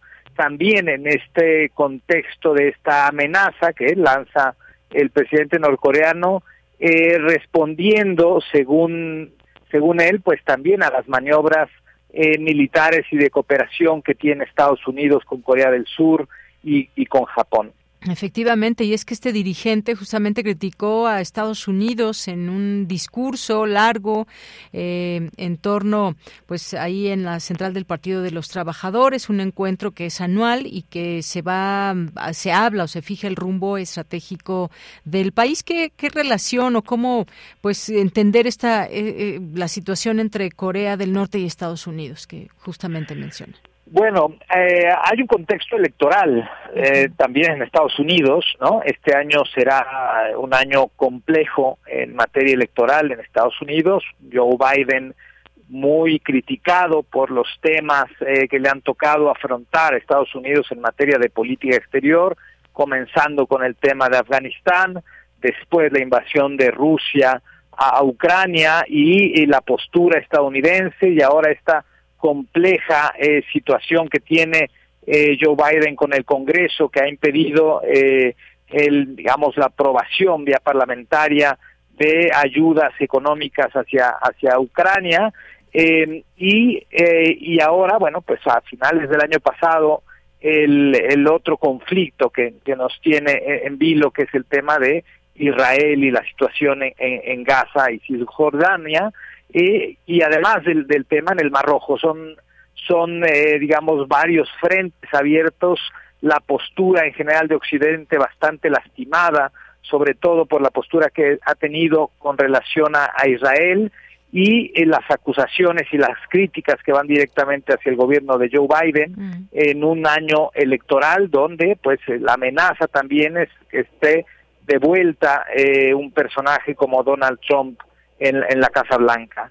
Y, y bueno, este, este contexto también electoral en Corea del Sur, hace apenas unos días, este ataque, eh, este atentado en contra del líder opositor en Corea del Sur, que también tendrá, eh, enfrentará elecciones en los próximos meses, bueno, pues es un es un clima de, tensión que eh, también explica eh, el oportunismo de, Kim Jong-un al, lanzar este esta amenaza porque sabe de la fragilidad, digamos, y las, las tensiones y las complicaciones que hay tanto en Estados Unidos como en Corea del Sur y, eh, y tratar de, de, influir, además de eh, pues de posicionarse de buena manera ante ante sus, sus habitantes, pues en un contexto de inestabilidad global que hemos vivido en los últimos años y en los últimos meses. Claro, estamos frente a un discurso más que acciones, pero sí advertencias que llaman la atención, tomarlas, como usted lo decía, con cierto sigilo, estas declaraciones, y pues se habla de estos ensayos armamentísticos también que han incluido pues su más poderoso misil balístico intercontinental, mientras culpa a Estados Unidos de crecientes amenazas. En fin, hay una, una situación ahí, digamos, de alguna forma tensa. Hay varias, varios tipos de amenaza militar y sobre todo, pues bien vale la pena recordar también este tipo de armamento que posee Corea del Norte, doctor, eh, qué tipo de armamento, cómo, cómo es que, pues pese a esfuerzos, se sigue teniendo, a esfuerzos por terminar con eh, este, este tipo de armamento, su no utilización o pruebas y demás, se sigue conservando. Bueno, pues hay, digamos, hay varias resoluciones de Naciones Unidas, ¿no? Que, digamos, han han limitado y prohibido ciertos ensayos nucleares, ciertos ensayos eh, balísticos que ha llevado a cabo eh, Corea del Norte, desafiando eh, a su vecino Corea del Sur, pero también desafiando a las resoluciones de Naciones Unidas y a la comunidad internacional, y es, digamos, se ha perdido el, foco, se ha perdido en, tantos conflictos que hay en, en, el mundo, bueno, pues ahora Corea del Norte parece no ser una preocupación, pero es una eh, señal que de cuando en cuando, pues eh, es como levantar la mano para decir aquí estoy, volteenme a ver, ¿no? Esta cooperación que tiene con Rusia, tratar de tener una una suerte de influencia. Recordemos que hace algunos años, eh, mientras gobernaba Donald Trump de Estados Unidos, incluso se acercó y a darle la mano de manera presencial a Kim Jong-un, una postura bastante eh, singular del entonces mandatario estadounidense. Y bueno, pues ahora mismo, eh, eh, si tomamos en cuenta el factor China, ¿no? tampoco le interesa a China que haya un otro conflicto armado, no le interesa a Estados Unidos, tampoco le interesa a Rusia. Entonces, y sin embargo, bueno, pues es esta, esta otra señal que se, que se que se adhiere, digamos, a los a los distintos conflictos que están abiertos a nivel mundial y también a las tensiones que existen, este desgaste, insisto, de, de, Occidente y particularmente de Europa y muy específicamente de la administración Biden en Estados Unidos, que, bueno, pues otro, otro frente que se abre ahí como una preocupación que hay que eh, tener en consideración, pero que difícilmente, cuando menos hasta ahora, difícilmente eh, eh, prosperará, pero bueno, sí tomar en cuenta como un foco rojo que ahí está una y otra vez eh, como una amenaza, si no es que sea inminente, pues sí es, eh, pues es un país con una estabilidad bastante cuestionable, en un régimen también que pues tiene una característica que es el aislamiento y que depende de manera muy pero muy importante de China, tanto en términos eh, militares, pero también en términos económicos. Bien, pues doctor, muchas gracias siempre por estos eh, análisis importantes de pues de entender qué pasa en el mundo, qué significan declaraciones y qué significan también amenazas que se pueden hacer de forma velada, pero que pues siempre eh, cada líder tiene sus propias características, sus formas de moverse ante sus gobernados y ante el mundo en las posturas que puedan tomar y siempre pues eh, queremos estar al tanto de cómo leer estos discursos, estas amenazas y todo lo que se va diciendo en un país con las características que tiene Corea del Norte. Así que, pues muchas gracias, doctor. Con mucho gusto, como siempre. Gracias. A usted, hasta luego. Muy buenas tardes y gracias al doctor Luis Guacuja, internacionalista y responsable del programa de estudios sobre la Unión Europea del posgrado de la UNAM. Continuamos. Queremos escuchar tu voz. Síguenos en nuestras redes sociales.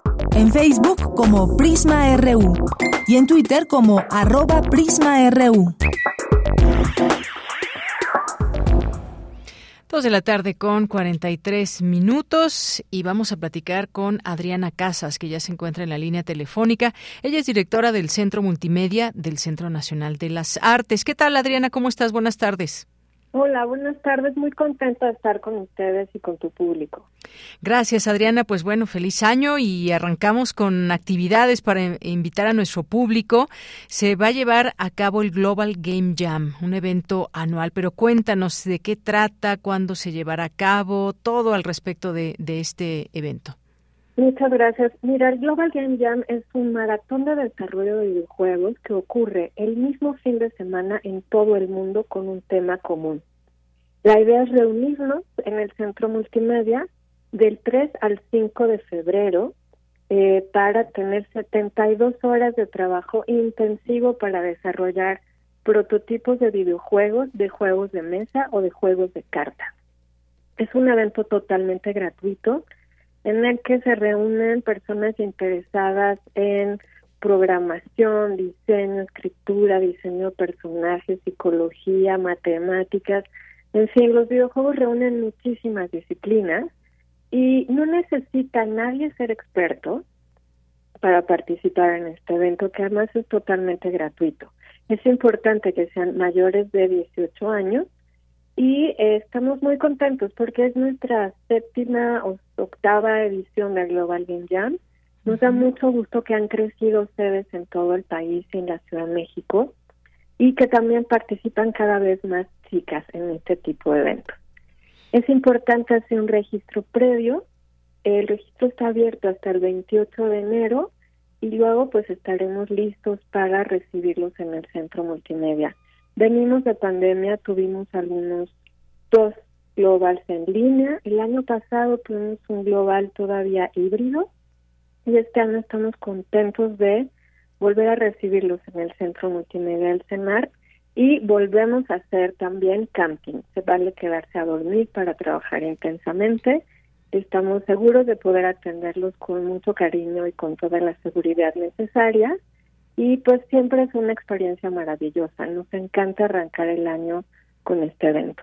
Y, nos decías esta, hasta febrero, bueno, hasta, nos, quedan ya eh, un mes, pero eh, ¿cómo se puede inscribir las personas interesadas que nos estén escuchando a este Global Game Jam? Pueden buscar en nuestras redes sociales la liga, nos encuentran en cualquier red como Centro Multimedia o en la página globalgamejam.org, que es eh, la, digamos la organización internacional que nos convoca a hacer este este evento.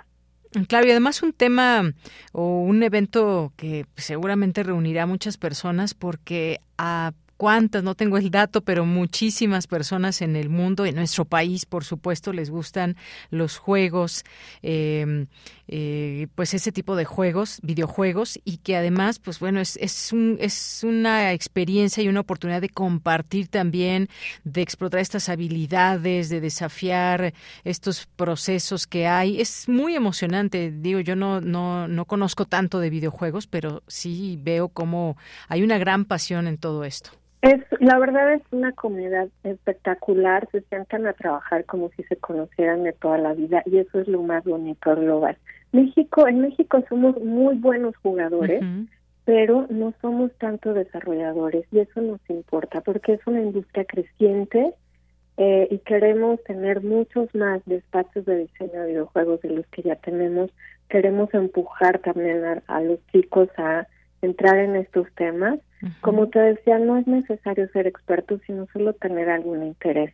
Obvio, nos acompañan personas que han estado con nosotros en otras emisiones, pero también siempre tenemos públicos nuevos y eso nos llena de emoción. Y eh, por otro lado, pues también nos importa crear estos vínculos. Nadie puede desarrollar un videojuego en tres días, por supuesto, pero todos tratamos de hacer un prototipo que luego subimos a la página para compartir con el resto de las sedes del mundo. También estamos obligados o invitados más bien a echarle un ojito a qué está pasando en otras sedes, a conversar, a seguir algunos proyectos Y eso siempre es también parte del aprendizaje del Nobel. Muy bien, bueno, pues ahí está eh, lo que estaba leyendo también, pues a quienes gustan de estos juegos, pero también se reúnen pues muchas personas, estudiantes, profesionales, emprendedores, entusiastas por los juegos con diferentes eh, talentos, porque hay que decirlos, hay distintos talentos y hay una gama muy grande de este tipo de juegos donde pueden pues ahí ponerse a prueba todas sus habilidades con otras personas, con otros jugadores, así que pues será muy emocionante. Recuérdanos la fecha, Adriana. El global es del 3 al 5 de febrero, pero hay que inscribirse antes del 28 de enero. Pueden encontrarnos eso en todas las redes sociales como Centro Multimedia y ahí está el link directamente o ir a globalgamejam.org. La verdad es que nos encanta que nos ayuden a promover este tipo de eventos. Quien esté interesado, además, después del Global, en seguir el proyecto que realizaron durante estos tres días estaremos encantados de asesorarlos y acompañarlos también de forma gratuita. Y muchas gracias por el espacio. La verdad es que nos importa que esta invitación llegue a todos los rincones de México porque estoy segura que hay ya más sedes para participar en este evento. Claro que sí. Bueno, pues dejamos esta invitación desde aquí por lo pronto. Estamos a un mes, pero se tienen que inscribir máximo hasta el 28 de enero. Están en tiempo, en forma para formar parte o ser parte de este Global Game Jam. Adriana Casas, muchas gracias por estar aquí. Muchas gracias a ustedes. Gracias al público también. Buenas tardes. Hasta luego. Hasta luego. Bien, pues fue Adriana Casas, directora del Centro Multimedia del Centro Nacional de las Artes. Si les interesa, grábense este nombre, Global Game Jam. Nacional RU. A ver, buenas noticias en este sentido. Ayer platicábamos de estos migrantes que fueron secuestrados en Tamaulipas. Bueno, pues fueron rescatados sanos y salvos. De acuerdo con el gobernador Américo Villarreal, fueron rescatados. Entre ellos había niños. Esta nota que les comparto del Universal, dice Luisa María Alcalde, secretaria de Gobernación, informó que de acuerdo con el gobernador Américo Villarreal fueron rescatados sanos y salvos los 31 migrantes secuestrados en Reynosa, Tamaulipas, el pasado 30 de diciembre. Entre ellos, algunos menores de edad. Eh, Jesús Ramírez Cuevas, vocero de la presidencia, indicó que gracias al esfuerzo coordinado del gobierno de Tamaulipas, la Fiscalía del Estado, la Secretaría de la Defensa Nacional, Guardia Nacional y la Secretaría de Seguridad y Protección Ciudadana, se logró rescatar a eh, los 31 migrantes que fueron secuestrados el 30 de diciembre en Tamaulipas. Ya están en manos de las autoridades y se les hace una revisión la revisión médica correspondiente. Eh, también la vocería de seguridad de Tamaulipas informó que los migrantes fueron rescatados en el municipio de Río Bravo, allí en Tamaulipas. Señaló que al encabezar el gobernador Villarreal la mesa estatal de construcción de paz, se llevaron a cabo diversas acciones para poder encontrarlos con vida. Entre estas acciones se dio seguimiento a los teléfonos de los involucrados, analizaron los videos que grabó el autobús y las rutas en las que se transportaban los migrantes. Además, se desplegó una búsqueda en diversos sitios con binomios caninos. Bueno, pues esta es la información que ha surgido en torno a los migrantes que eh, fueron secuestrados allá en en Reynosa, Tamaulipas. Y bueno, pues también hay otros, otros eh, temas que compartir en los temas nacionales. Desafortunadamente también un grupo armado secuestró a migrantes en Ciudad Juárez, Chihuahua, este hecho que ocurrió en la colonia El Barreal. Y bueno, pues esto nos indica también parte de las realidades que viven los migrantes. En este caso fueron dos migrantes de origen venezolano que fueron levantados esta madrugada por un grupo armado en un departamento de Ciudad Juárez, reportaron elementos de la Secretaría de Seguridad Pública Municipal. Y bueno, pues también ya están por llegar los Reyes Magos y hay operativos para pues que se esté al tanto de la seguridad de los Reyes Magos que salen a adquirir los productos para las niñas y los niños que se han portado bien. Y bueno pues esto es parte también de lo que sucede aquí en la Ciudad de México. También en otros en otros eh, temas en otros temas. Hay muchas noticias nacionales e internacionales eh, también. Algo que dice el presidente durante la ceremonia por el centenario luctuoso de Felipe Carrillo Puerto, pues dedicó este día a la lucha social. Dice trabajar juntos, sin banderas partidistas en beneficio ciudadano, es lo que dijo el presidente López Obrador esta mañana en esta eh, en este centenario luctuoso de Felipe Carrillo Puerto. También eh, Encabeza la magistrada Soto ceremonia cívica por primera sesión de 2024 del Tribunal Electoral del Poder Judicial de la Federación. Eh, también se publican, publican reforma que garantiza derechos de adultos mayores. Eh, ya, bueno, lo de la pensión que sube a seis mil pesos el bimestre también quedábamos a, conocer. Eh, Día de Reyes, regreso, dejará una derrama económica de 22 mil millones de pesos, según da a conocer la Concanaco, jugueterías, panaderías. Bueno, pues ya viene la famosa rosca de Reyes.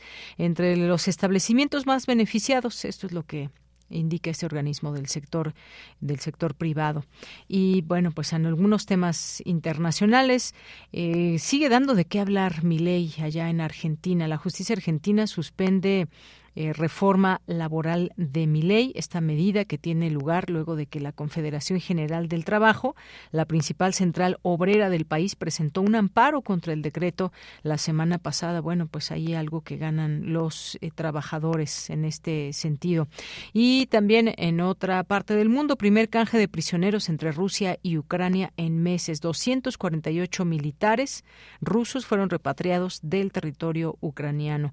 Más de 200 soldados y civiles regresaron a Ucrania. Y bueno, pues esta información también que hay de estas situaciones que se siguen librando en otras partes del mundo. Bien, pues son las 2 de la tarde con 54 minutos. Nos vamos ya casi a despedir, nos vamos a despedir con un poco de música.